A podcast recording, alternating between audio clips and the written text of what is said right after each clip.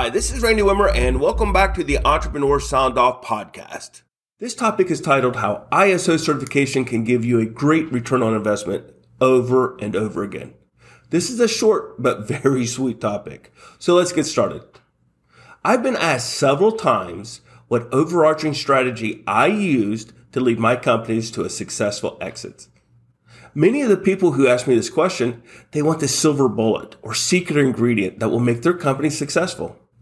And they're disappointed in my answer.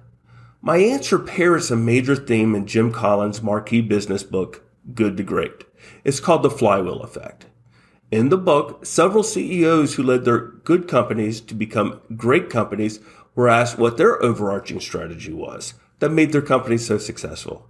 And every single one of them said it wasn't a single thing. It was a culmination of several things. I won't be so arrogant to state that any of my companies were great or even good, but I must agree with their sentiment. It wasn't a single thing that we did. Having said this, there are things that played major roles in the success of my companies. And one of the most successful things that we did was create a highly effective bid strategy. To share what this strategy is, I must first review how proposals are submitted and reviewed. Every bid requires two proposals, a pricing proposal and a non-pricing proposal. A pricing proposal includes your cost workup and other relevant pricing information. It's straightforward. Your non-pricing proposal is commonly called the technical proposal. Most bidders believe that your technical solution is the most important thing in the technical proposal. And it is. However, it's not nearly as important as people think. Let's say that you're bidding on a cybersecurity opportunity and you decide to make a very, very significant investment to hire a cybersecurity expert for your corporate office. This expert does his job well and creates a great solution for your proposal. In fact, the government loves it and thinks it's the best solution proposed. So do you win? Not necessarily. The government is both greedy and bureaucratic. This is how they think. We really like your proposed solution, but how do we know you're going to give us a quality product or service? We want to see your quality control plan. And you're a small business. How are you going to manage this large, complex contract? We want to see your management plan. In fact, how are you even going to transition this contract where you got to go from zero employees at the start of the transition period to being fully staffed by the end of it? And while we're on the topic of staffing, we'd like to see your staffing plan. Since our mission is so important, we also want to see your risk management plan and your, and so on and so on. When the government asks for all these additional items, they must evaluate and score them. These additional items required in the request for proposal tremendously dilutes the weighted value of your proposed technical solution.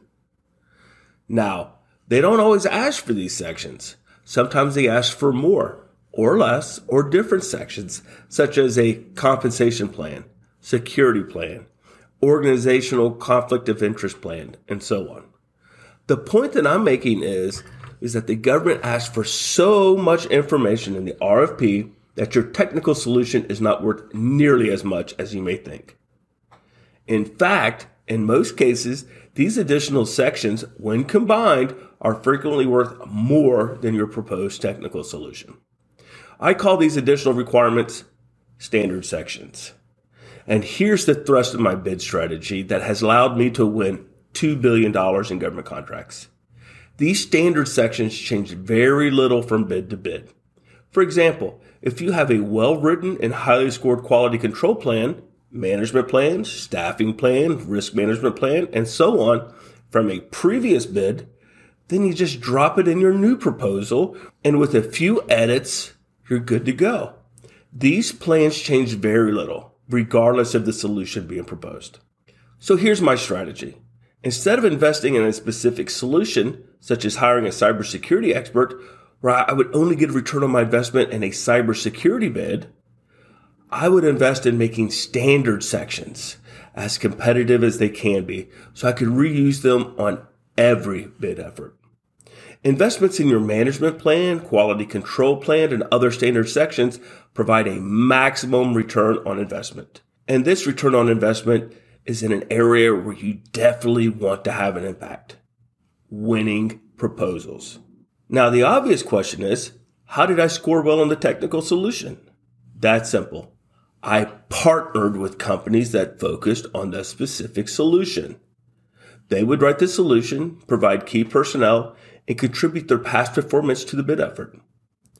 This strategy worked really well until I started to get a bit cocky. When my first company started to win larger contracts, I thought that I no longer needed a partner for the solution. My company had great past performances, so why partner? Here's why. I started losing bids to less mature and less capable competitors who partnered with large companies for their solution. I was so proud of my company's 20 to 40 million dollar past performances that I never thought how they would compare to my competitors' past performances who used Northrop Grumman's billion dollar past performances. Now the question is, how can ISO certification help you maximize your score in the standard sections of a proposal? Let's start with the quality control plan. This is a no-brainer. There's only 0. 2% of U.S. companies that possess ISO 9001 Quality Management System certification, meaning that your quality management system has been audited and assessed to be compliant with the stringent ISO standards. Again, these standards are, without question, the globally accepted best practices for quality management. You have to work really hard to not blow this evaluated factor out of the water. Your ISO program literally writes this section for you. When a separate quality control plan is not required, then it must be addressed in the management section, which is always required. Here's the good news. Your ISO certified quality management system is a management system that will help you address all other management requirements, such as risk management, change management, vendor management, and so on. ISO 9001 certification can help improve your management score as much as your quality control plan. Just think about this. What customer would not become giddy learning about your customer satisfaction plan? In my opinion, the importance of your transition plan for large opportunities cannot be overstated. I used to tell my team that if we can't show that we can take the contract from the incumbent contractor, then we'll never be given the opportunity to do so. Stating that you have a documented, ISO certified transition methodology really alleviates a lot of risk concerns from the government. Again, risk is half of your overall evaluated score. And this fact makes your ISO certified risk management plan really stand out. Risk management is a major component of ISO, stating that your risk register, risk management procedures, risk management plans, and so on have been audited and determined to be compliant with the ISO standards that are again globally accepted as industry best practices is a major proof point. For the standard sections, I considered my ISO certification to be the gift that kept on giving. Again, invest in making your standard bid sections the absolute best that they can be and partner for the RFP centric solution piece of it.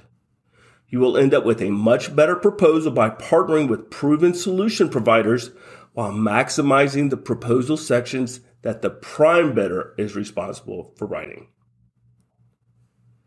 Now I want to shift gears. Another thing that I did to help guide my companies to success was benchmark successful companies.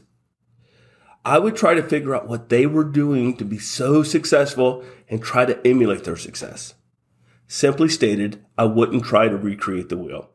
If somebody had a blueprint for a wheel, then I would just follow theirs rather than trying to figure it out myself.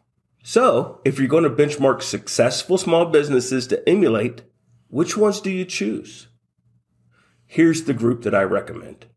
I recommend GSA OASIS Small Business Awardees. OASIS stands for One Acquisition Solution for Integrated Services. I'll directly quote what the contract vehicle was designed to support. Here's the quote. Oasis is designed to address agencies' need for a full range of service requirements that integrate multiple professional service disciplines and ancillary services and products with the flexibility for all contract types and pricing at the task order level. The core disciplines that Oasis addresses are program management, management consulting, scientific, engineering, logistics, and financial. At some point, they added research and development. The small businesses who bid on Oasis could only submit past performances for evaluation that were sufficiently complex to span at least three of the previously mentioned core disciplines under various contract types, such as time and material and cost plus fixed fee. Trust me, the small businesses that made the cut for Oasis are the small businesses that you want to benchmark. So let's take a look at them. In 2014, there were 108 small businesses selected to pool one.